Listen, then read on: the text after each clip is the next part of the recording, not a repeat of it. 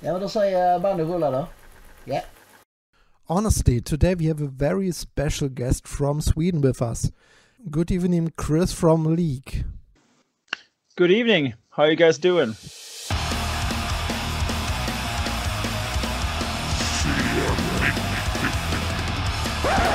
Folk brukar skratta åt det och bara Fan, ni har, har ert band. Och man skulle vilja säga att ni är ett star...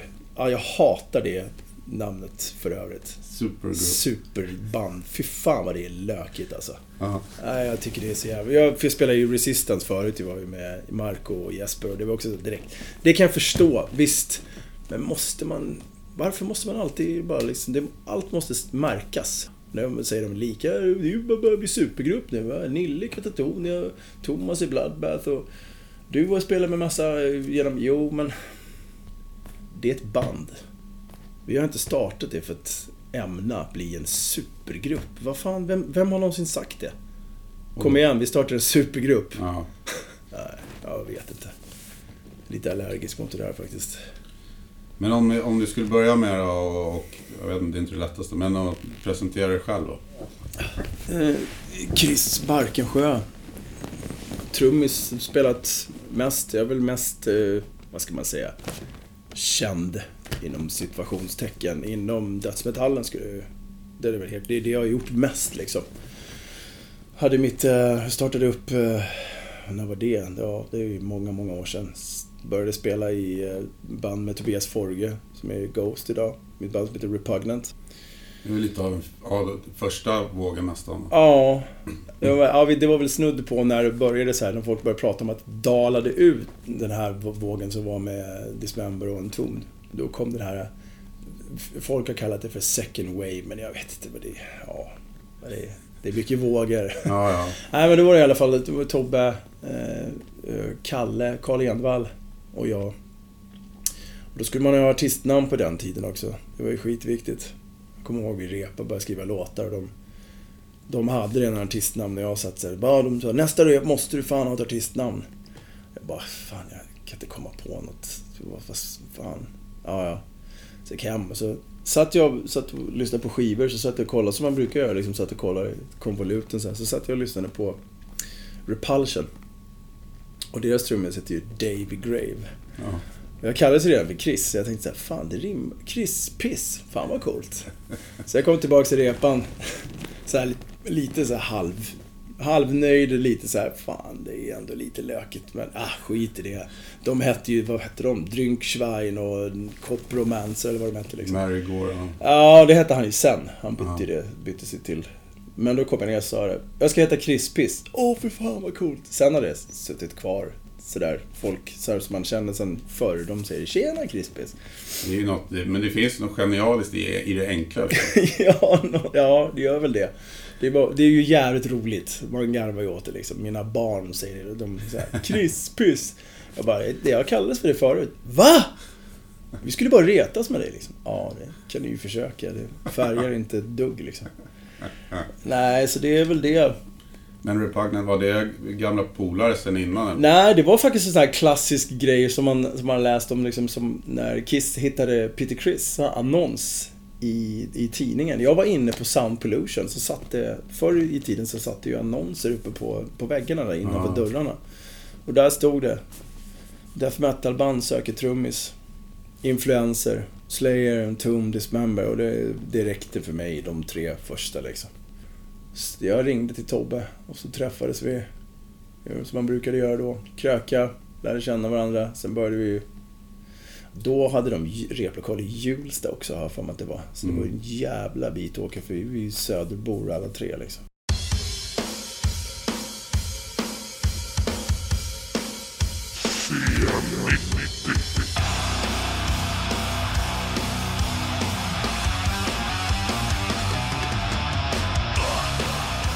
Nej, vi var i Salem, eh, Norsborg. Tobbe och jag bor i Norsborg, eller bodde. Tobbe har flyttat hem till Linköping tror jag.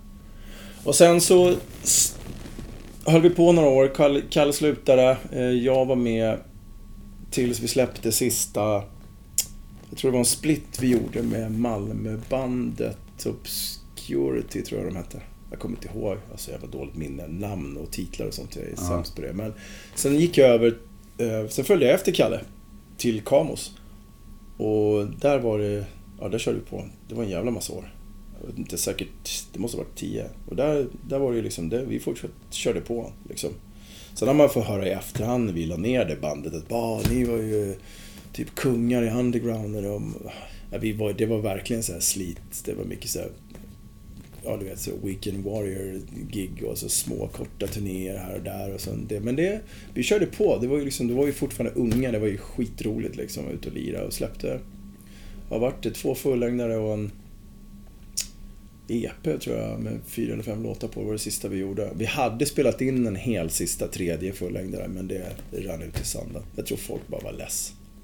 Det så- var lite taskiga tider för scenen. Ja, det var det. Jag tror att vi kom in i en, i en tid när vi körde det, det var ganska tufft. Vi var inte så mycket band. Alla de band som existerade då i, i, på den tiden höll ju liksom ändå ihop på något sätt. Jag kommer ihåg att Costa i Kamos, han var ju en riktig fena på att hålla nätverka fortfarande. Det var ju... Men då, blev- då hade det kommit över så att det blivit mail i alla fall. Då var det Ja. inte, då var det inte brev liksom längre. Nej. Men vi var ju fortfarande i den vevan när, det, alltså när man släppte demo på, på kassetter liksom. Men sen blev det successivt mer och mer så började det bli som det är idag. När allting är så mycket enklare på något sätt. Men eh, höll du vänskapen med Tobias eller efter Fagnum? Ja, det var väldigt sporadiskt sådär. Jag, jag skulle vilja säga att mitt avhopp där var väl lite mer såhär bitter. Vi eh, kom väl inte, som man brukar, som det alltid brukar stå så här, ja, han har slutat på grund av eh, meningsskiljaktigheter. De ville ta det till, till vidare, eller han ville ta det vidare på ett sätt som jag inte ville utan jag ville. Och sen så blev det väl lite så här personlighets... Det kom in mycket nytt folk i bandet så klickar man inte riktigt och då kände jag att nu, nu stiger jag av liksom. Mm. Nu, jag vill inte göra det här. Jag, jag har nog... Det har alltid varit så för mig. Får jag inte feeling och det känns bra då, då, då kliver jag av innan det blir... Innan jag känner... Det är inte kul att springa runt och hålla på med det som du älskar mest av allt. Liksom. Och känna sig bitter. Det är Mm. ingen skön feeling alls. Då Nej. är det lika bra att skita i det. Det var nästan så att man... Jag tog en paus ett tag också innan, innan det blev att jag gick över eh, och gick med i Kamos. Men det var, det var inte jättelångt, men det var i alla fall då på den tiden, för då spelade man, då repade vi ganska mycket. Så jag tror att det var om två månader. Sen kom Kalle och hjälpte mig och packade in mitt trumset och hämtade. Vi repade vid, fan vad det är, vid Globen tror jag det var då med Repugnant. I samma replokal. Den replokalen som Vatain faktiskt tog över sen. Okay, ja. Allting har... De sitter Ja. ihop på något sätt liksom. Så sen började jag lira med, med Kamos som sagt. Sen har det varit en herrans massa andra band. Black China, kort tag. ja. Men det var väldigt kort. Det var väldigt kort. Så var jag live session med vad Kan det ha varit, kan det ha varit två år kanske? Körde en del turnéer och sådär. Det var kul. Det är ju trots allt ändå ett sånt band Ja. som Big Four i... Ja, jo, det kan man säga.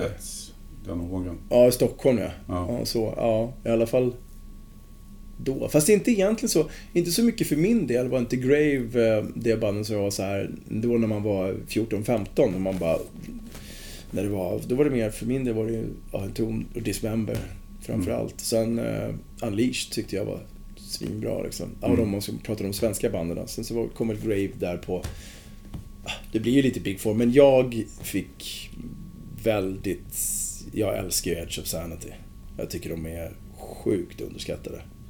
De, är, de släppte ju sin platta, den Unorthodox. Den är ju så... Fy fan vilken platta alltså. Den är helt... Jag tänkte faktiskt fråga dig just om det finns några band, för att det är ju alltid de där fyra som kommer upp nu Mm. så i historien. Om det fanns några band som du tycker borde, borde också lyftas upp. Ja, definitivt Edge of Sanity måste jag säga. Det var... De var riktigt jävla bra alltså. Mm. Det har ju varit surr om att de skulle göra någon reunion-grej också nu, men det vet jag inte. Det är så mycket surr. Alla ska ju göra återföreningar hit och dit och så här, men det... Ja. Alla börjar bli gamla nu. Det är ja, familjer och grejer. Men det skulle jag vilja säga. Edge of Sanity. Sen... Vad mer? Eh, som jag tyckte var... Det fanns ju så jävla mycket band alltså. På den tiden. Men om man tar de största då, en ton Dismember, vad är det som du tycker gör de banden så bra och, och unika kan man säga? Ja, jag skulle säga för min del, när det kommer till en tond, så är det ju... Som trummis så var ju... Alltså Nicky Anderssons trumspel är ju... Än idag, är fortfarande så jag blir helt... Man får fan gåshud fortfarande när man hör vissa grejer han, han gör, gjorde då. Han är fortfarande, alltså även när han släppte de här, han spelade ju några var Solution, hans eh, Ja, soul. eh, Han är ju för jävla bra trummis alltså. Det alltså det jag skulle säga det som är gemensamt för dem är att det är bara... Det är sån skön feeling på det. Det är så jävla naket och ärligt. Och så har den den här sköna punkiga känslan över det. Att det finns, som sagt, det finns inga regler. Vi spelar det vi vill spela. Det här är fett, det är coolt. Sen, se- sen såg man ju det också, vilket steg en ton det tog från efter Clandestine. Det var ju Mm. liksom... Tog ett steg åt sidan och utvecklade det här... Vad kallar de det? Death and roll, rotten roll, Mm. vad det nu var. Vilket också var coolt. Jag tycker också att jag tycker att Wolverine Blues var skitcool platta liksom. Men jag skulle säga att det är det här definitivt det nakna, ärliga i det. Och att det är sån jävla feeling. Ja, Och att man bara kör. De första plattorna är ju fullt ställ liksom. ja, På ett bra sätt. Sen utvecklades ju det där. När man lyssnade på andra band. Sen skulle det komma upp och det, kaggarna skulle gå med ett pizzandeval från Morbid Angel. Satte väl någon ribba som folk började jaga. Och det skulle gå så jävla snabbt i fötterna och det är allt bara snabbare och snabbare och blast och grind och... Ja, visst. Absolut. Men jag har inte... Det är inte den skolan jag kommer ifrån. Jag blev hårdrockare på grund av Kiss. Eric Carr är en av mina största influenser som jag, sen jag var liten liksom. Och, och Ringo Starr och eh, liksom... John Bonham. Så här, klyschigt, absolut. Men det, jag har ju... När det kommer till metal så är det ju... Då är det Nicky Andersson, Dave Lombardo. Och så tycker jag Igor Cavalera när han var som bäst i Sepultura. ja just det. Arise och de där. Ja. Ja. Ja, tidigare. Alltså, han blev ju... Helt plötsligt bara släppte de en platta. Helt plötsligt så var han ju hur jävla grym som helst. Så fick höra någon skröna, eh, kommer jag ihåg för några år sedan, var någon som sa att, att de hade typ repat och han var helt katastrofalt dålig. Så hade de bara sagt du måste börja öva liksom. De Ja. hade ju gått och funderat på att skulle kicka honom för han var så jävla dålig. Sen bara släppte det tydligen. Och det hörde man ju uppenbarligen på plattorna som kom. Speciellt the Remains. Då började han ju sätta Just, Just det här att man har sin egen prägel. För mig är det... Det är så jävla coolt. Att när man hör när det är, vilken trummis det är som lirar. Det tycker jag är liksom... Det är så få förunnat på något sätt. Och det känns också som i death metal, i alla fall med de banden som en ton, så att trummorna får ju ta plats på ett sätt, alltså de blir väldigt betydelsefulla. Om du är en riktigt bra trummis, tycker jag i alla fall, så, är det, så då märks det ju liksom. Ja, ja definitivt. Menar, det finns ju, det finns ju någon sån här... Som man säger att ett band är aldrig bättre än, än vad din trummis är. Liksom. Och det gäller väl för alla genrer. Mm. Men ja, visst, absolut. Men det finns ju de trummisarna som också kanske inte är, har världens bästa teknik eller världens bästa på bla bla bla, vad det nu är. Om man nu kan mäta i allt. Jag vet inte, jag bryr mig föga om det men passar de ihop och de kan lira ihop, då hörs det. Och då är det så här, då blir det bra. Även om vissa kan tycka, för jag menar alla tycker ju olika, tack och lov. Jag så här, tycker ju att, nej för fan, det där är så rackigt och låter, men det är inte, det är inte skittajt. Och, ja, men det ska inte vara det. Jag menar, förr i världen spelades ju inte in med klick. Idag är ju liksom så här, jag kommer ihåg, det tog mig många år innan jag spelade in min första skiva med klick. Och du vet när de satte in det där i, man började lyssna på den jävla blipp, blipp, blipp, blipp. Det var ju så här. Först var det blipp, blopp, blopp, blopp. Ettan liksom har en högre ton. Jag blev helt... Åh, jag kunde inte slappna av överhuvudtaget. Gick inte, tog bort ettan som bara har som ett, går som ett, då funkar det lite bättre. Men man, som allt annat, man vänjer sig liksom. Men när man inte kör med klick, det blir liksom mer levande. Det får gå, det får sväva, det får gå ut, det kommer tillbaks, det går lite fortare men... Bara, visst okej, bara inte liksom sticker iväg så här jättemarkant. Det blir så här, oj, det här... Stockholm had a more raw death metal sound with bands like Entombed, Dismember, Nihilists, and yeah, a bunch of them. So many of these awesome death metal bands that have influenced a lot of other bands to come had one thing in common. This!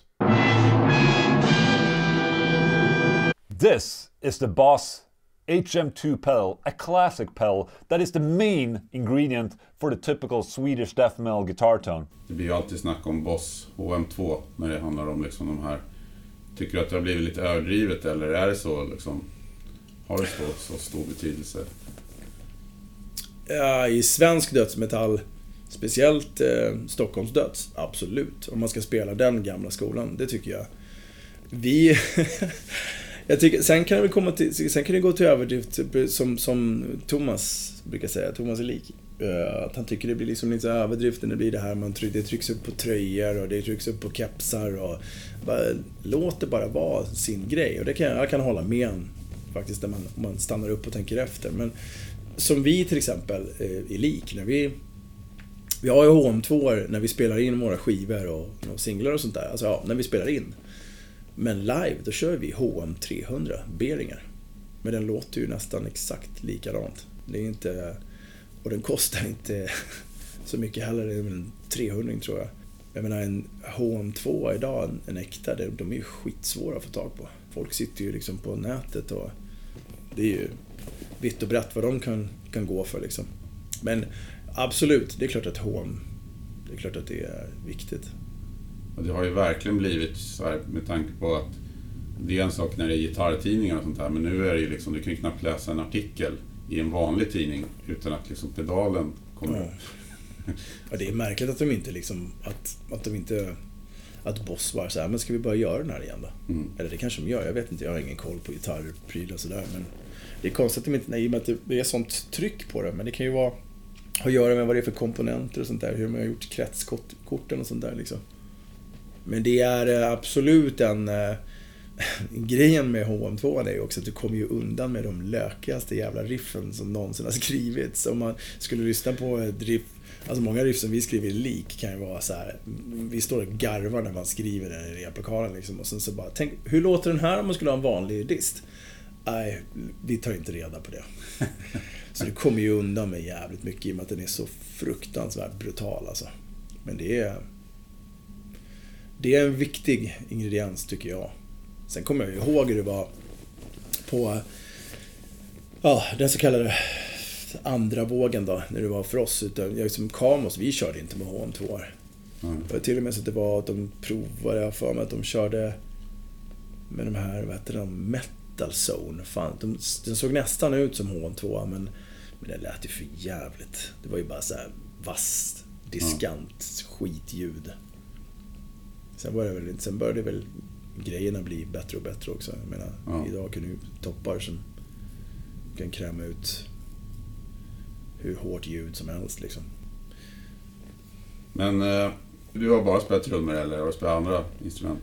Nej, alltså, genom åren, jag har väl, eh, jag spelade en hel del piano. eh, För min mamma var pianist så, men det har jag inte upprätthållit sådär. Sen skriver jag, jag skriver ju musik, det gör jag, men jag är en katastrofalt dålig gitarrist. Så jag brukar bli så här, det blir lite så här såga på en sträng bara för att man får till, men du får en idé i huvudet, sen brukar jag sitta och nynna in på telefonen. Mm. Sen skickar jag det till Thomas. Jag kom på ett nytt riff. sen kom jag till repan och sen sa var det så här du menade? Ja, fast det där är ännu bättre.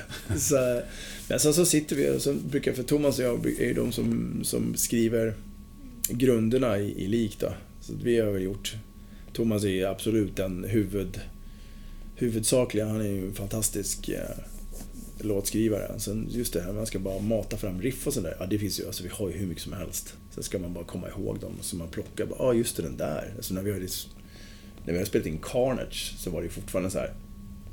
Fan, den, de där riffen. Ja, just det. Ja, men vi tar det till nästa då. Men så kommer man på något annat riff och så bara, fan vad coolt, nu gör vi en låt av det där. Ja, så, så liksom, det blir bara som en, man kan säga att vi har som en stor pool som det ligger Ja. massor med grejer. Och Även texter också.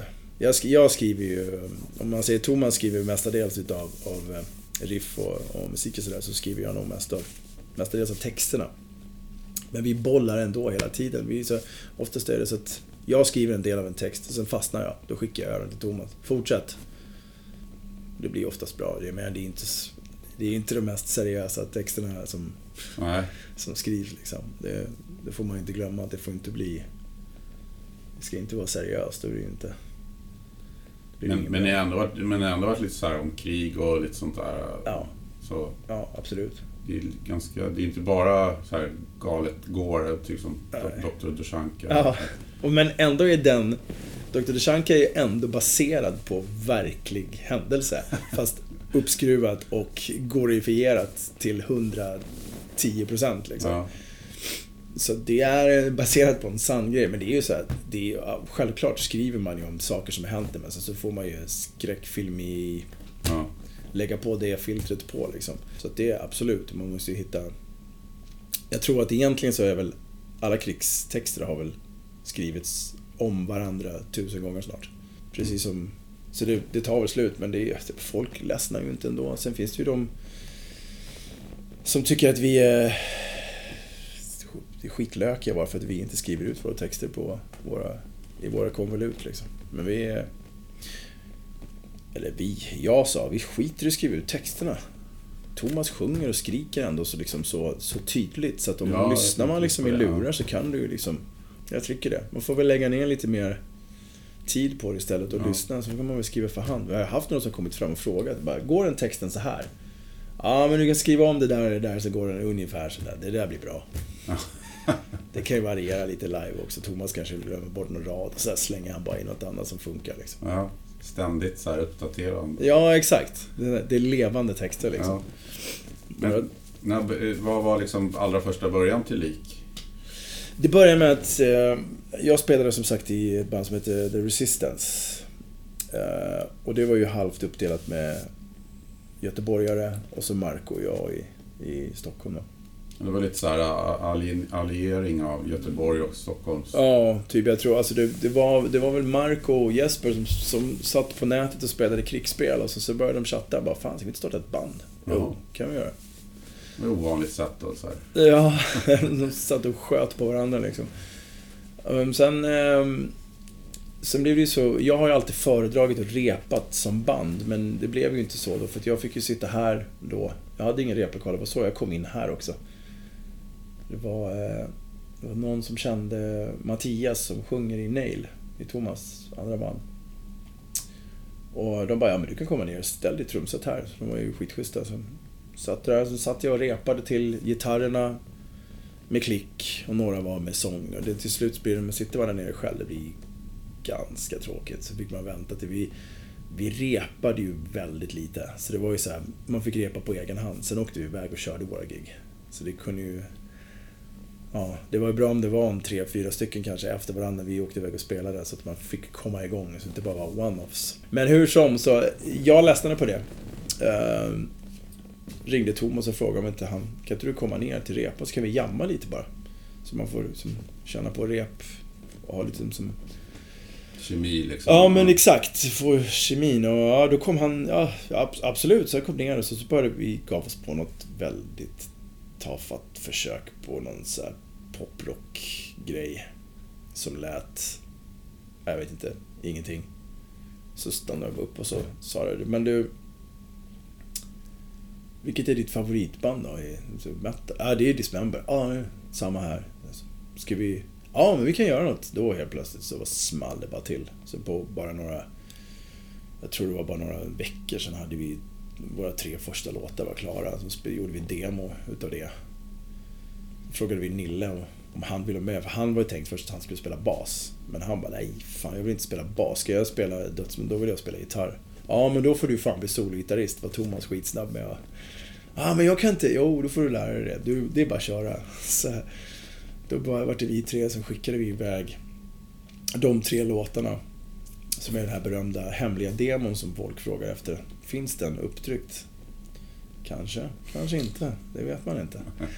Men när vi, så skickade vi iväg i alla fall och då fick vi... eh, Så var det ju han Jarne som har eh, Partisan, har, har ett skivbolag som heter War Anthem.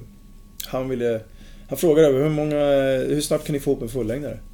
Så här, den är redan klar. Ja, men spela in den då. Här är studiebudgeten, eller vad man ska kalla det. Här är bidraget. Och tack och lov så känner ju eh, Thomas Lawrence McCrory sen förr. Och han blev skitpepp på att spela in, ja, dödsmetall med Thomas. Fan vad coolt. Och, och Chris också. Va? Så här. Ja men det, ja absolut, vi, vi, vi ser vad det är. Men ni får, ni får spela in, ni får en helg på er. Det är det, det är det vad det täcker för liksom. Så då, men som tur var så var vi redan extremt inrepade på låtarna. Så vi spelade in allting. Trummorna och kompgitarrer live. Och sen så lägger man på basen och sologurer och sånt. Extra pålägg sen efteråt. Men det var ju redan klart och färdigt sådär så det gick. Ja, vi, först vart vi väl lite smått nervösa. Bara, hur fan ska det här gå? Spela in det live liksom. Men det gick bra. Så vi gjorde likadant på andra plattan också. Så var det Metal Blade då som gav ut... Ja, för vi, vi tyckte inte att det hände så jävla mycket grejer med... Vi var ju sugna på att komma ut och spela mer än vad vi faktiskt fick göra. I samband med Mass Funeral Evocation. Och vi tyckte så, vad fan det händer ingenting. Och det var mycket större. Folk började ju prata om det. Man hörde folk kom hem och varit ute och spelade. Ja, de, de, de, folk kom prata om lik och såg någon som hade lik-t-shirt. Och, men vi kände inte av att det hände så mycket. Så vi sa, vad fan ska vi göra då? Det, hur fan ska vi komma ut mer liksom? Så äh, skulle vi spela in, spelade vi in nästa skiva. Äh, och det gjorde vi innan vi hade skrivit på med Metablade. Men det var...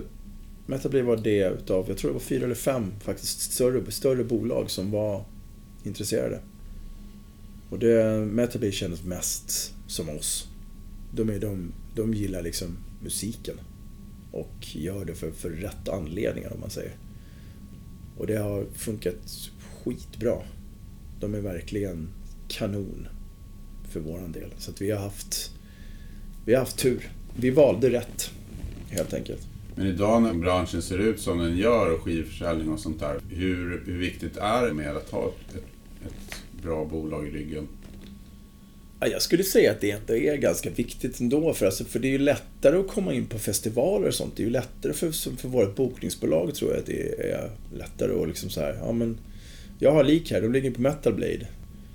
Uh, och de har släppt det här och det här. Och det, det blir ju, sen är det ju det också att musiken kommer ju ut på ett mycket bredare och det går fortare med saker och ting. Och de har ju de musklerna som behövs så att säga för att göra rätt promotion och sen är det ju, sen är det ju upp till en själv också. Mm. Vi får ju göra, ja du vet ju det är med sociala medier idag. Det är ju som det är ju lite trist i och för sig på ett sätt kan jag tycka för du kan ju, du kan ju Släpper man Många resonerar ju så här då som jag har hört. Men ska man börja bara släppa singlar då?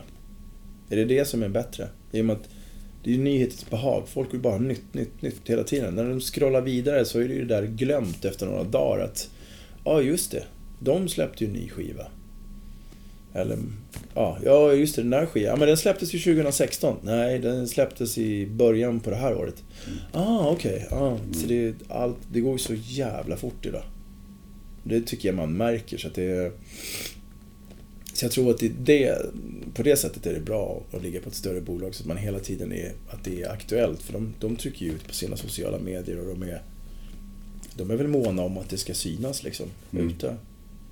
Jag har ofta funderat ibland varför band inte spelar mer. Man har en ganska färsk skiva ute och så gör de några spelningar och sen kan det gå månader och så kommer någon ströspelning och sånt där. Mm. Jag vet inte riktigt vad det beror på. Jag tror att det har att göra med... Dels är det det idag också med band. Alltså som det var förr när vi var yngre, då hade man liksom ingen så här åtagande. Det är vad jag tror i alla fall. För min del blir det så. Man hade inte samma, hade inte samma åtagande då, förr. När alla de här banden kom och exploderade så var det inte så, det var inte så många som var som var föräldrar till exempel, eller hade alltså jobbet. Du, du, egentligen så ansvarade du bara för dig själv, eller om man hade någon flickvän så. Så var det bara, ja men jag säger upp från bandet, jag ska ut och köra på det här nu. Mm. Ha. Så kom man hem och så tog man en ströjobb på något lager och... Man försökte ju leva på det liksom, men det funkade väl. Men det är, folk tror att det där är någon jävla räkmacka att hålla på med det, det är det inte. Nej. Det är fan, det är jobb. Ständigt och jämt. Det är ju som... Som, som när vi håller på nu, när man... Så att man jobbar då från... Så kommer man hem, hemma vid fem sex Ja, så kanske du har. Har du släppt en skiva så kan du ha en... Ja, du kan ju ha intervjuer på kvällen. Så kan man sitta till... 12 på kvällen har man gjort liksom... Vad det nu är, över Skype eller telefon eller sitta och svara på mejlintervjuer liksom. Så det, och det, det är fortfarande, upplever jag, det är ju fortfarande skitviktigt för idag kommer det där ut direkt ju. De kan ju Mm. släppa, de, de korrigerar, korrläser och allting så får man Sen släpps ju det ut, det går ju så här fort. Det är ingenting som egentligen ska på, på tryck. Jag vet inte hur många tidningar det finns kvar idag egentligen. Nej. Det är ju inte så många. Nej, det är väl typ så Metal Hammer och sånt liksom. Ja. Eller, Close-up. ja. Men hur funkar, har det funkat bra för dig då med civil karriär vid sidan om? Ja, det har det gjort. Alltså man har ju tyvärr fått, fått välja bort. För min del kan man väl säga lite så här. Jag brukar säga det ibland, vad fan ska det här, varför skulle lik komma nu när man är 43 bast? Det känns som att det är lite sent. Men å andra sidan så får man, eh, man får ju försöka få det att funka liksom.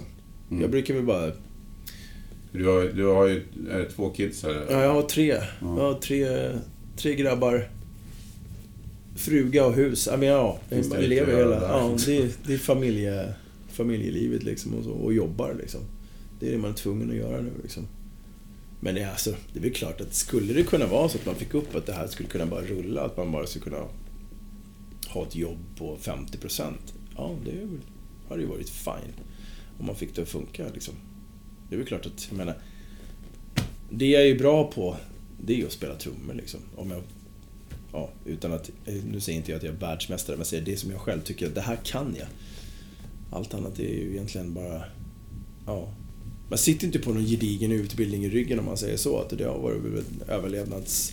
Man har ju liksom, sen man började, man började spela man gick i det där klassiska, man fick spela blockflöjt i ett år, sen fick man börja gå och ta trumlektioner från en, någon jazzgubbe som tyckte att man, vad fan pratar du om dubbla baskaggar? Ja men lär mig det, jag vill lära mig det. Men det, jag har inte dubbla, nej du får spela på den här Beatles-uppsättningen. Ja, så gjorde man det och jag var så extremt hungrig på att lära mig så när jag liksom gick i sjuan så satt jag med nio, nioklassarnas notböcker. Sen tyvärr så rann jag alltid där ute i sanden för att jag skulle spela metal. Så var det bara. Skit i noterna. Det spelar ingen roll. Jag ska lära mig dubbla baskaggar. Sen så vart det väl som det brukar vara. Jag har någon polare som hade en brorsa som spelade i något band som var... Gick, smög man in i deras garage och så satt man där och spelade. Sen till slut så tjatade man sig till sitt, sin första dubbelpedal. Jag hade ju liksom... Hela mitt rum var ju bara trummor, sen hade jag en madrasslåg på golvet. Jag var tvungen att ta ut allting, hyllor och skit liksom. Jag fick inte plats. Så, ehm, så byggde man ihop av olika märken så här. Bara så man fick dubbla baskaggar. Så man skulle, jag kommer ihåg att man skulle börja eh, spela efter. Man hade ju spelade in blandband liksom med alla sina... Det var ju allt möjligt. Jag hittade någon sån här gammalt blandband när vi flyttade till vårt hus för två år sedan. Så bara, fan ska vi lyssna på det här? Så eh, hade de en bandare på, på jobbet stod det sen. Så bara, fan tog, med, tog in den bandaren så började lyssna. Och jävlar, det var allt från Kiss till Phil Collins, Morbid Angel till Whitesnake. Det var, alltså, det var så brett liksom, så man satt och spelade efter bara för att... Och så var det något band, så såhär dubbelkaggebandet. Obituary och... Bara satt och bara matade liksom. Öva, öva, öva. Sket i- Bra träning. Absolut. Extremt roligt. Det var som min morsa berättade, men det var i, i det var några år som, man, år som man satt och kunde spela liksom... Hon bara, lätt att du satt fyra till sex timmar. Hon- Jag kunde ju lura henne att jag var sjuk liksom. Ja, jag är dålig, så tog hon till jobbet. Så satt man ju bara och spelade trummor. Och sket i skolan bara. Så kom hon hem och så glömde man bort tiden, så kom hon in och hon bara... Hur var det nu med den där febern egentligen? Ja, ja, men det gick över. Jag spelade bort den. Ja, svettas ut. Ja, de satt ju hela helger liksom. Bara, bara nötte, nötte, spela, spela till fingrarna blödde ungefär. Men nu tyvärr så övar man för lite om man ska säga så. Men det är ju fortfarande, det som är så sjukt kul varför man gör det här fortfarande är ju för att man har sån extrem passion för det.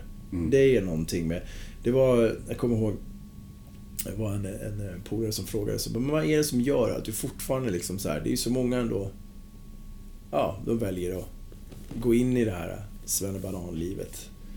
Men du kan ju inte, du, jag kan aldrig se dig sluta spela trummor. Nej, det kan inte jag heller. Det är som en livlina på något sätt. Det är så sjukt roligt. Det finns... Det är få saker som är så tillfredsställande som när man skriver musik ihop med rätt människor. Eller man bara jammar och allt bara liksom så att kommer man på sig själv. Bara, Shit, då har vi stått och jammat här i en timme och det är bara, man bara njuter liksom. Det är någonting med det som gör, det går inte riktigt att... Ja, det, är bara, det är bara känslan av att man är någon annanstans och att det är... Du gör det som du verkligen, verkligen njuter av. Alla har ju olika, jag menar det finns ju folk som njuter av att stå och fippla och dona i växthus. Mm. Fan vet jag. Men jag tror att det är svårt för folk att förstå om man inte har det. Den passionen skulle jag säga. Det är klart som fan att jag skulle vilja... Det var ju min dröm nu när man köpte hus. Bara yes! Nu, ja, det här är en tillbyggnad. Det här ska jag isolera. Det här ska jag ta hem ett trumset. ska jag sitta och spela. Det sket sig så det bara skrek om det. Men i framtiden kanske kan det bli så. Bara kunna gå ut i garaget och sätta sig och... Det är ju befriande på något sätt liksom också när man spelar som trummis. Är det, det är många gånger som man har haft liksom skitdagar. Så vet man att man ska repa. Ja, det kommer vara borta inom 10 minuter. Rinner av en, så de har glömt Mm. bort vad det var man var förbannad över ungefär. Man får uppfattningen att med lik att så här, bitarna faller på plats liksom. Och man märker ju också, jag var på close-up-båten när ni spelade. Mm. Nu vet jag inte hur nöjda ni var med den spelningen, men man märkte ju att, för där var det mycket folk som knappt hade hört er. Ja, I och med att det är flera band som spelar som det är så här, och jäklar liksom. ja. Men lik var väl redan, man kände redan från början när Thomas och jag, när vi började liksom, när vi började, när vi bestämde oss, fan vi startade ett dödsmetallband. Och det är bara liksom, grejerna bara sprutar ur och det är fortfarande som man, man garvar och det är kul och bara. För han och jag tänker ju på det här bandet dagligen liksom. Med allt vad som är i kring och vi vill att det ska liksom göras på rätt sätt. Men Han och jag är väl utan underdrift kontroll. Har ju kontrollbehov båda två. Vilket är bra, eh, vilket inte har liksom så här tagit sig ut på något. För att vi är fortfarande, skulle jag ändå vilja säga att vi är väldigt öppna för att man vill ändå att alla ska vara nöjda. Det måste, så måste det vara. Du kan inte ha... Men någonstans så vill man ändå kunna vara den styrande. Man har ju en vision på något sätt. Absolut. Och, eh, Hur ser, den, hur ser den ut då? Kan du liksom visualisera? Att vi... eh, Ja, vad ska man säga hur den ser ut? Alltså vi är ju väldigt så här. Vi kör på. Funkar det så funkar det liksom. Och nu gör det det. Nu funkar det som, om man ska återgå till det som du sa som på close-up. Ja, alltså vi gjorde, vi gjorde ett bra gig. Vi, vi hade inte så mycket tid. Jag tror vi hade bara 30 minuter eller någonting. Mm. Det var ganska kort. Tyvärr blir de, de sätten, oftast när vi kör 30 minuters set så blir det bara snabba låtar. Det blir bara liksom tvåtaktarna som... Då kan jag egentligen bara sätta igång och köra tvåtakt egentligen. Bara 30 minuter så kan de spela runt det. Ungefär så känns det. Men... eh, Och då, absolut, som close-up, då, då fick man ju också samtidigt känna av det här att det var ganska mycket folk där som inte hade sett oss förut och hört oss. Men de var ändå liksom, ja men de hade hört talas om oss och så har de liksom... För först tyckte vi att fan vilken jävla skittid vi fick spela på. Mm. Men det visade sig att det var ändå... Det var helt okej ändå liksom. Ja, det kändes inte sådär avslaget sådär som Nej. det kan vara. Den, det var väl dag två? Ja, eller hur? Jag tror det.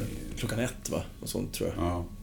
Och jag, jag kommer ihåg att jag skrev till Peter på close-up. Vad är det för jävla skittid? Han bara, nej nu blir det den tiden. Så, ja.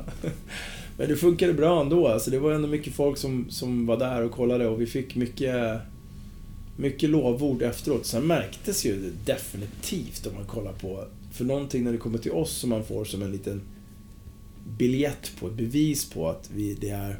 Att det inte bara heller är musiken som... som för jag menar, vi, vi gör ju inget nytt. Absolut inte. Och det har vi inte sagt att vi gör heller. Nej. Ni är ju ganska öppna också med att så här, Dismember är... Det är våran ledsagare. Även om jag skulle nog, eller som, som Thomas sa, han bara, men om du tänker efter ändå.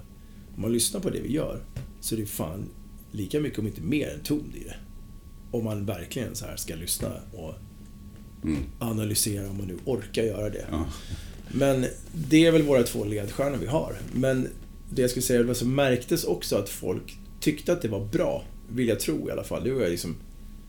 Vi säljer ju merch så in i helvete. Det vet jag folk som kom med tröjor och sa att ah, men, spelningen var så jävla bra så jag ville liksom Ja, betala tillbaks på något ja vad sätt. kul. Ja. Då är det verkligen, det är ju helt av rätt anledning också liksom. Så det är många som tycker att de är... Jag tror att vi har... Jag brukar stanna upp ibland och tänka upp tänka efter liksom så här, vad, vad är det vi har nu i, i lik som, är, som, som funkar liksom, som är bra. Och jag tror att vi har Framförallt har vi definitivt, som vi, vi brukar säga, som Lawrence McCrory, han är ju vår femte medlem. Det är inget snack om den saken. Han är så, han är så jävla bra att jobba med, för han är så brutalt ärlig. Nej, det där var inte så bra. Ni kanske skulle kunna tänka att göra så här istället. Ja, så testar man. Ja, ja, det var bättre. Så lyssnar man några gånger. Fan, ja, det blev fan bättre. Så att han är definitivt den femte medlemmen. Så, så har vi ju... Eh, eh, vi har han... Eh, vad heter han? Jag vet bara hans efternamn. Riddick. Han som gör alla våra... Eh, som gör om, ja, t-shirt, eh, layout, alltså, vad heter det? Ja, Artwork och... Artwork, precis. Tack. Eh, Han gjorde ju Carnage-omslaget till exempel. Det var så vi fick kontakt med honom och sen så har han gjort alla tröjor och sånt efter det. Och folk verkar gilla det. Så att det... Och nu börjar man känna igen det där liksom med skelettgubben. Ja, Mm, Sådär.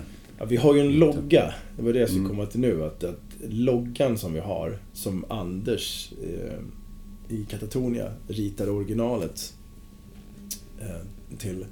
Var ju så här, för när vi höll på skulle komma underfund med vad fan vi skulle heta. Det tog ju också så här. Jaha, vi hade väl några namn som vi surrade om och då satt i, jag gjorde den här klassikern, gick igenom alla Dismembers titlar. Nej, det går inte. Kollade jag, så gick in på nätet, kollade, nej det går inte. Det finns 40 band som heter det. Så bara, det där blir för upp, uppenbart, det går inte. Så bara ett tag så hette vi Sickening, men det blev en titel på första skivan istället. Och så satt jag bara och funderade hemma och så, så sa, sa till frugan bara, jag tror jag kommer på ett namn. Vad säger du om jag säger lik? Ja, men ska, jag sjunga, ska ni sjunga på svenska då? Var hennes reaktion. Mm, såklart. Ja. Ja, nej, jag vet inte. Nej, det ska vi nog inte göra. Eller, ja, kanske. Den dörren vill man inte stänga heller, för det är ju jävligt coolt. Också. Men då presenterar jag det på ett rep. Så jag tror jag kommer på ett namn. Jag har ett förslag i alla fall. Vad säger ni om vi ska heta Lik? Första, jag kommer ihåg att Thomas har sagt någon gång, han bara Alltså, vad fan. Det kan vi ju inte heta. Men sen när det fick sätta sig liksom, det brukar ju oftast vara så, så är det ju även med titlar på skivan. Sånt måste man ju få gå och smaka på ett tag liksom. Mm. För annars kan det bli, bestämmer man sig direkt så blir det så här ett halvår senare. Fy fan vad dåligt. Det är det vidrigaste som finns. Men eh, sen när det hade satt sig så, ja men vi kör på det. Sen fick vi ju då, fick vi höra, och det får vi fortfarande till ifrån i intervjuer. Det finns tydligen ett annat, ett black metal-band i Sverige som heter Lik. Men de har det som förkortning. De är ju såhär, Lekamen, Identiteten, Kallet eller vad de heter. Men vi heter ju Lik. Vi är ju... Men, men det blir väl en del frågor från press utomlands och, så, och fans och så. Ja. Vad står det för liksom? Ja. Och det är det som är så skönt. Corpse. Ja. Dead body. för, för att ju, vi- vissa har ju så här, det, det, det fattar de ju. I, I olika länder betyder det ju olika saker. Typ. Loggan. Och tillbaks till det då. Det är det som är så skönt när man ser, när det kommer sen när vi har festivalspelningar. Och så kommer de upp, de här posterna, så ser man ju loggan direkt. Mm. När det får vara loggan då. Inte så, så står det bara lik så är det så är det väl inte, ja då försvinner det väl i mängden. Men man, den försvinner inte definitivt i mängden när den får vara, när, man får, när de trycker upp den, om man kommer upp så högt så att den är, man ser den direkt. Man känner ju liksom igen den att det är så här. ja ah, det är dem. Och det tycker jag är, det är bra. Det är, en- det är en styrka att ha det. Sen är det väl enda nackdelen med det är när vi ska trycka den då på tröjor och på omslag är att den har ju en tendens ibland att bara smälta in. ja, Så man måste ja. så här, ibland eh, outlina för att det ska liksom komma fram. Annars kan det se ut som att det är... Del av bilden. Liksom. Ja, i och med att det är Riddick också som har... Han har ju liksom fräschat upp den då. Så blev den ju... Då är det ju hans stil. Och i och med att hans stil är ju på allt det vi gör då. Som han gör en artwork. Så Mm. kan den ju tendera att smälta in liksom. Men den är cool. Jag är skit... Jag är rånöjd med den loggan. Jag tycker den är... Den är svinbra. Man, ser, eh, man är nöjd, man ser den direkt. Som man gör med en Toms logga, Dismembers logga. Det är bara... Det är väl Nicke Andersson som har gjort båda va? Ja. ja han har väl alltid haft känsla för det där liksom. Med, Ja, han är ganska bra på det där. Han gjorde väl allting med Helicopters också tror jag. mm. Rita alla gubbar och... Han har gjort den loggan också. Han har säkert gjort hur många långor som helst. Han är så här hemlig gubben i lådan som alla vänt sig till. Liksom. Han, Ja. är ju, han är ju ett... Ja, vilken... Vilken, eh, vad ska man säga, artist bara. Mm. Punkt liksom. Jag tror att hans betydelse för, framförallt i Stockholm, dödsmetallscenen och att den är så, har så pass, det var så pass många band som var bra och är ju enorm för att på något sätt satte han ju ribban Ja, redan från början med Ja. Nihilist. Liksom. ja fan. Ja, absolut. Man är som, jag menar, han... Det är inte bara att han är ett grym trummis. I, alltså, i alla fall enligt mig. Jag tycker han är fan helt fantastisk. Och sen så... En jävel på att skriva låtar.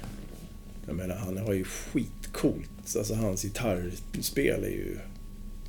Jag menar, han har ju... Jag vet inte... Jag kan inte exakt vad det är. Han har, hur mycket han har spelat in på dem på en toms plattor, men det är, det är en del. Och de två första i alla fall vet jag att han har, vad jag har hört, han spelat in en hel del. Han Ja. gjorde ju nästan alla solon på hela första Dismembers Mm. skiva till exempel. Så David har gjort, spelat ett. Jag tror det. Jag har inte, inte 100% koll, men det är, det är något sånt. Det är mycket, florerar mycket skrönor i. Men det, det låter vara så. Det är roligare. Ja. Ja, men det är kul när det blir så mytomspunnet och Ja. liksom att folk sitter i Sydamerika och dricker bärs och diskuterar hur det gick till. Ja, han är ju ganska hemlig också. Nicky har ju alltid varit väldigt hemlig. Han är inte så här... Han har, han har liksom aldrig haft ett, Det känns inte som att han har haft ett behov heller av, så som man läser här gamla intervjuer och och berätta egentligen hur gick det till. Ja, skit i det. det. Vi spelade in den, sen var det bra. Ja, apropå en ton då, Dismember. Du repar just nu med Dismember. Ja, det stämmer. Fred bor ju i USA. Och då är det jävligt svårt att ta sig till Stockholm för att repa. Och de ska ju... De ska ju ändå faktiskt göra en reunion nu efter... Ja, med, med originalsättningen liksom Ja. efter... Ja, det är ju fan nu. När hoppade Robban av? Han hoppade av på Death Metal-plattan när den släpptes. Mm, jag tror Fred hoppade av 2007 va? Ja, det var det va? Och sen, 2007. Ja, de ska ju spela två spelningar i Mm. höst i Stockholm. Ja. Och eh, ja, du är stand-in då Ja, som jag brukar... fram tills dess. Ja, precis. Stuntkuk, som jag kallar mig själv. Hoppat in. Jag fick... Eh, vi... Eh, det var Matti som frågade. Bara, kan du hjälpa oss att repa? Ja, lätt. Det behöver man väl inte ens tänka på liksom. Man sitter ju bara... Nu har vi kört ett rep. Sjukt kul. Mm. Det är du och originaluppsättningen. Ja, det, det, det är eh, Matti, Robban, David och jag. För Cabeza bor ju också i USA. Han bor ju i Dallas och, och, och Fred bor i Brooklyn. Så det är... Men jag, jag, jag har tagit upp kontakten igen liksom så här, lite med, med Fred förut. Alltså, för vi spelade ju in... När, när jag lärde känna Fred var ju när vi spelade in med Repugnant med honom. När han jobbade i en studio som heter Das Båt. Som låg vid, fan vad det Sankt Eriksplan tror jag. I närheten faktiskt av... eh, Sunlight? Ja. ja. Där jobbade han som tekniker efter att han lämnade Sunlight. Så så lärde jag känna honom. Och då hade, jag kommer aldrig glömma, vi hade ju satt där och egentligen spela in, men vi satt ju, hade ju frågestund med honom varje dag. Liksom. Det var ju... Det var ju questionnaire liksom. Han bara, ja ja, men skit i det nu. Sen skulle vi spela in en... Kom tillbaka och spela in en cover med, vad fan, vilken var det? Uh, var det en tom, jag kommer inte ihåg vilken låt det var. Och det, texten gick inte att få tag på. Jag sa, vad fan sjunger? Och där går det inte att höra vad LG sjunger. Liksom. Så han ringer Nicke. Du, vad sjunger ni i den där? Nicke bara, jag kommer inte ihåg. Men har inte du skrivit den? Ja, det kanske jag har. Så satt han och så, så och sen var det bara, ja men ungefär så här. Det blir bra, kör nu. Så spelade vi in en, ja åt helvete för snabbt. Skitfort går det. Okej, ja. Men det var ju askul. Men sen så nu, alltså så drog jag, så har jag haft lite sporadisk kontakt genom åren, lärde känna, så Fred har ändå varit lite grann som en... Han, har alltid, han är ju en jävligt driven person liksom, Mm. alltid. Han har ju styrt Dismember dit, Dismember, han är ju liksom... Han är ju extremt driven. Eh, så han har ju liksom varit lite grann som så här. Någon man har sett upp till liksom. Och liksom tänkt så här, ja men fan om han, ja okej han gör så där. Så har man ju mycket nästan som en, det känns lite grann som en lillebror ibland. Så har ställt mycket frågor liksom. Men sen har, ja, gick det väl några år så här, men inte hade mycket kontakt och sen så tog vi kontakt via, som det alltid är, sociala medier. Så började vi surra. Så jag skrev, skrev till Fred och så sa ja men jag, jag ska bara jag ska börja repa med Dismember. Ja, jag vet. Jo, det är klart som fan att du vet liksom. bara, man vill ändå kolla liksom att allt Ja. är så här. Men det är väl klart att det är... Jag skulle inte heller säga nej till det om någon kan hoppa in och få dem upp på banan. Det kände väl både David och Matti och Robban att det kan ju vara bra om vi börjar spela så man får i alla fall inkänn. Sen så ska väl de tokrepa veckan innan det blir, giget blir av här. Tror jag. Ja, det. det är väl det som är planen. Det blir i oktober va? Ja, det blir Jag tror Fred kommer hit. Han har ju sina han har ju barn och, barnen och sånt bor ju kvar här i Stockholm så han kommer, vill, vill väl gärna komma hit lite tidigare också. Mm. Han har väl en del folk som han vill träffa också innan och sådär. Så det är ju, jag, jag menar, de har väl inte sett alla de fem tillsammans på hur många år som helst. Men man, alltså när man går ner när man går ner och ställer, sätter sig här och så ska man börja spela, ja, det är så jävla roligt. Man känner sig som man är 15 igen. Man sitter ju bara och ler som med ett fånlen. Nu ska vi spela Bleed for me, det är helt sjukt. Men det sitter i ryggmärgen eller? Alltså inte... Alltså man måste, jag måste ju ändå lyssna, för nu när man ska lära sig en- alltså, trumbitarna så måste man lyssna på ett annat sätt. Så är det ju alltid, för mig är det så i alla fall, det är alltid så när man ska lära sig andras låtar. Så måste man lyssna på, man får ju lyssna mer för såklart fokuserat på trummorna. För det är, alla breaks och sånt sitter väl inte, men vi gick ner och satt och så, så började vi, började direkt David bara Ja, ska vi spela Override eller? Den kan väl alla? och den satt faktiskt direkt. Så den satt väl i ryggmärgen. Ja. Så där är ju skitmycket tvåtakt och sådär rakt igenom. Så man kommer ju undan med mycket så. Men när det är breaks så, jag menar Fred har ju sina, han har ju sin stil. Så det är ju inte, det är inte skitlätt alltså. Nej. Jag skulle säga, om han var boxare skulle han vara en slugger i sitt, i sitt trumspel. Så han kör på. Som en, som en jävla eh, stridsvagn. Alltså det är de första plattorna man lyssnar på dem, fan vad han piskar på alltså. Det går fan rätt snabbt. Du måste du får inte glömma bort, de var ju inte gamla när de släppte Override. Eller uh, Like an Ever Flowing Stream. De var ju inte gamla alltså. Nej. Vad kan de ha varit? 19-20 Ja. bast. Precis. Så jag menar det, och de ska, är med och skapar en, en, en, en genre liksom, svensk dödsmetall och bara så här ska vi göra. Och också just den låten, Override. Det blir fan inte lättare sen när de släppte in Decent and Obscene. Fy fan, det är mäckiga låtar alltså. Det är, eller mäckiga, det är mycket riff. Det händer grejer hela tiden. Det är liksom så här, det är som, jag tog upp det när vi repade sa det. Fan Nisse, det jag skulle lära mig Soul, Soul Devourer. Det, där händer det mycket grejer. David sa det, ja fan den låten skulle nästan kunna bli tre låtar om man skulle gjort om den idag. Men så var det. det var, någon kom med något riff bara, ja, man ändrade inte ens tonart, man bara slängde in den. Det passar nog in här efter. Ja, det kommer ett sol, ja, men nu måste det snart vara slut. Bara, Nej, det kommer ett till riff. Ja, det kommer ett till. Och nu är det slut.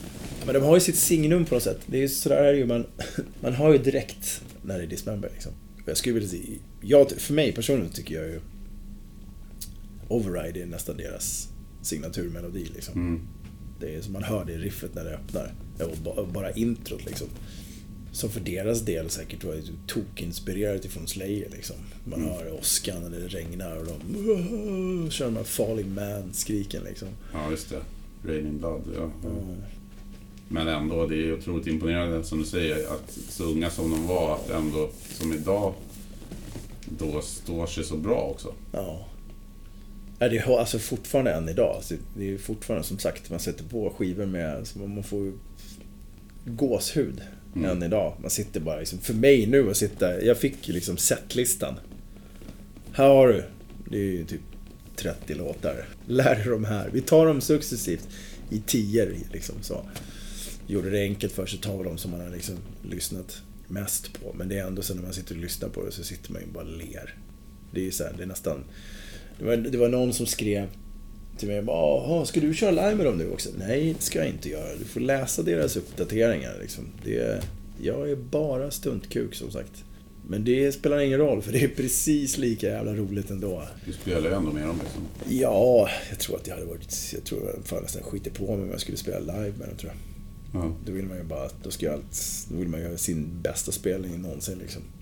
Men eh, om man ser till lik nu då, vi var inne på det igen. Vad, eh, hur ser närmsta tiden ut då? Eh, närmsta tiden är... ehm, det händer en hel del coola grejer faktiskt. Vi har lite så här, vi har inte riktigt kommit in i sommarfestivalsvängen riktigt ännu. Vi spelade i Grängesberg i Dalarna för mm, nästan en månad sedan. Sen hela juni nu så har det inte varit någonting, men då har Thomas och jag fortsatt att skriva på nytt material. Så det ska, ja, en ny skiva håller på och skrivs. Men vi ska spela som sagt nu lite festivaler och sådär. Jag tror att sista sommarfestivalvändan blir i september, tre gig. Sen vet jag inte hur hösten ser ut riktigt än. Det finns en del planer och sådär. Vi har gjort några kortare turnéer, så här, tio datum. Körde England och sen hoppade vi på turnébussen med Demonical i november förra året. Vi var hemma och så sp- spelade vi lite till och så lite ströspelningar. Sen så drog vi iväg på en egen eh, tio vända i april. Vilket har bara, alltså det har- bara varit bra liksom. Det var Europa? Ja, har varit Europa. Bara. Än så länge. Så vi får väl se. Det är, det är som det brukar vara. Det skrivs alltid som ah, Please come to. Ja, ja, ja. Men det är, ja, kontakta våran bokare så Mm. går det säkert att ordna liksom. Men vi har ju haft, alltså vi har haft tur också måste jag säga. Jag menar vi fick, i bör, alltså när vi började, vi har ju hållit på nu, vi startade 20, 2014. Så vi har ju ändå hållit på några år liksom. Men det har hänt grejer hela tiden. Men jag tror i lagom fart. Mm. Det har inte så här, jag tycker det är bra att det inte bara har liksom exploderat utan det får växa sig in istället hos folk. Och vi, det, har ju varit, det var ju också en sån här grej när Dismember gick ut med att de skulle göra sin återförening. Så fick vi ju, vad ska man kalla det, elaka tungor. Vad ska ni göra nu då? Jaha, okej. Eh, ja, vi tänkte fortsätta lira. Vad är det för fråga liksom? Tjurigt. Ja, men där, där har också en grej som vi pratade om i början om det här med, som jag sa, med att folk gillar och måste och har ett behov av att de, allt måste liksom märkas upp. Måste Mm. sättas i en genre. Och bara för att vi har gått ut och varit helt öppna med att och, och, och säga att ja, Dismember är våran Mm. ledsagare så, och största inspiration. Så säger ju folk om allting vi gör, spelar ingen roll vad vi gör, vad vi spelar in, vad vi släpper. Bara, ah, det är Dismember. Ja, ah, det är Dismember If. Det är Dismember If. Mm. Fast, ja. Ja, visst. Vi står ju så själva i och för sig när vi står och repar. Men bara, "Hur- vad skulle Dismember gjort? ja, skulle de kunna göra så här? Ja, ja kanske. Vi har ju försökt några gånger att skriva så här indecent, obscene låtar men man blir helt snurrig i kolan så det är bara så här. Äh, vi håller oss till våran rock och uppbyggnad liksom. Det verkar funka bäst för folk överlag också, kommer mer ihåg Ja. när det är hook. Ja. Och, ja, bra, bra refränger liksom. Men eh, att den frågan ens har kommit upp tycker jag är lite så komiskt. Vad ska ni göra nu när de har kommit tillbaks? Ja, Ja. inte fan tänkte vi sluta i alla fall. Det är inte så att vi startade det här bandet för att locka ut Dismember ur sina mörka hålor liksom. Det är ju bara ett extremt stort plus i kanten att de gör en återförening. Det är ju den bästa återföreningen för fan i... eh, Ja... Mannaminne. I alla fall inom dödsmetall. I och med att, i och med att det är originalbesättningen så är det liksom bara så sjukt coolt. Och det låter ju också som att de vill ju, de vill ju inte gå upp och liksom bara casha in och, Nej, och liksom nej. utan, Nej, nej, nej, utan de vill ju vara lika bra som de var liksom. Ja, absolut. Och det, det tycker jag, det är hatten av på det också. Det är klart att som fan de skulle kunna gå upp och bara köra något så halvhjärtat försök och sen bara casha in. Men de är, jag vet vad deras mål är inställt på liksom. Och det är verkligen, de ska upp och bara visa vad fan skåpet ska stå liksom. Mm. Och det- kommer de göra. Garanterat. Det kommer smälla utav helvete. Jag menar, det är ju bara... Hur mycket hits har inte de liksom? Är Som, som, in, som inbitet fan så är det ju som sagt, man sitter och repar. Åh, nu kommer den! Ja, det kommer till hit. Så det är bara hitkavalkad ungefär. Men, eh, ja. Planerna för lik då, för att återgå, eh, är ju att det ska spelas in en ny skiva. Om den släpps 2020. Förhoppningsvis. Mm. Men är det inte tillräckligt bra så kommer vi... Vi, vi har ingen stress på oss. Det finns ingen press överhuvudtaget på det. Förutom då det att, att eh, man kanske vill undvika så att man hamnar i den här... Vad ska man säga? Att folk skulle glömma bort den. Och som du sa, att ja men det, fan, det har gått flera år nu. Nej, det har faktiskt bara gått två år Mm. sen den släpptes. Liksom. Jag menar, vi släppte Carnage 2018, så så jävla länge sedan är det inte. Men jag Okej. tror att... Jag tror någonstans där musik... Musiken är på väg så tror jag att det kommer bli mer vanligt att band släpper singlar oftare. Än, än fullängdare. Men då måste man ju också å andra sidan jobba mycket hårdare också. För man kan ju inte bara släppa ifrån sig vad fan som helst. Men samtidigt, det är väl en fördel liksom med genren att det finns folk som vill köpa framförallt vinyl och, Mm. och album. Ja. ja, det är helt sjukt. Det är, att vinyl har kommit tillbaks på det sättet som det har gjort, det är... Jag menar, det är bara att kolla Metal Blade när vi, när vi släppte Carnage. Är så många olika, liksom Blood Red, eh, Piss Yellow, eller ja. Vinylerna, ja. Ja, att det är så extremt mycket. Och det finns liksom folk, de köper varenda jävla upplaga av det. Bara, men det är samma musik. Det har jag, däremot, där kommer jag, där förstår jag inte grejen. Jag har alltid velat ha den här svarta, feta 180-kakan liksom. Det är vinyl.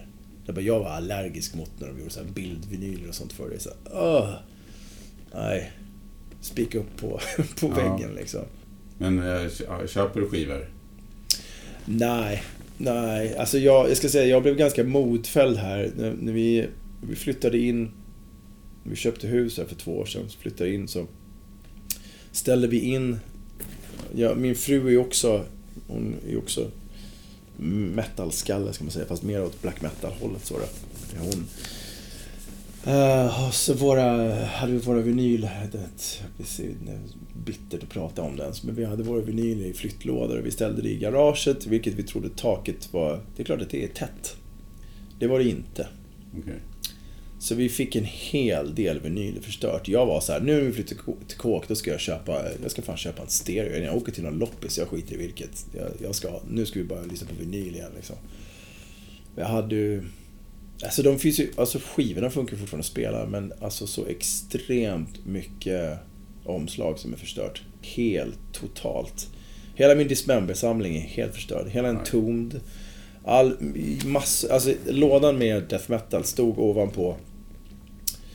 Ja, alltså massor är förstört. Mm. Det som är den lilla ljusglimten i det hela är väl att hela min Kiss-samling klarade sig. För den hade jag någonstans i bakhuvudet ställt på något annat ställe så att den stod högre upp. Jag vet inte vad, hur jag har tänkt där, men den klarade sig i alla fall. Med en hel del andra. Jag har ju liksom... Min farsa sålde liksom vinylen när jag var liten. Han hade som extra jobb liksom. Så att jag fick ju liksom...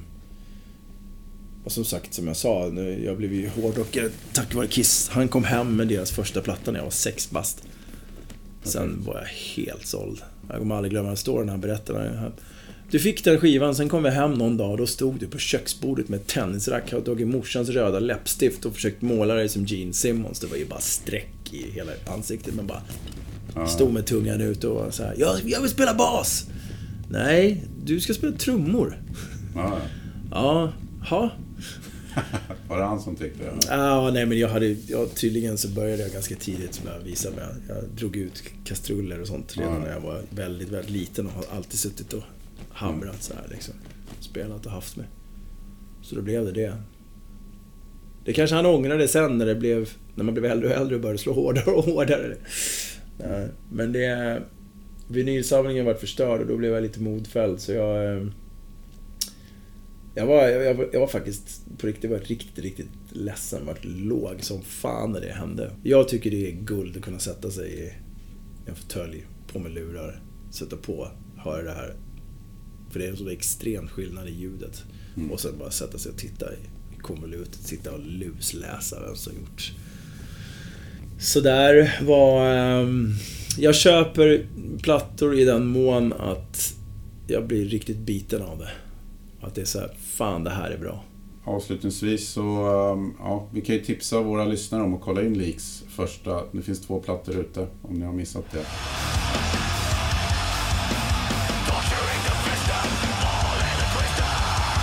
Men, eh, stort tack Chris för att du Ja. var med och lycka till i fortsättningen med, med Leak och eh, även med Dismember-repen och allt Mm. annat som händer. Tack så mycket. Vad kul att få vara med.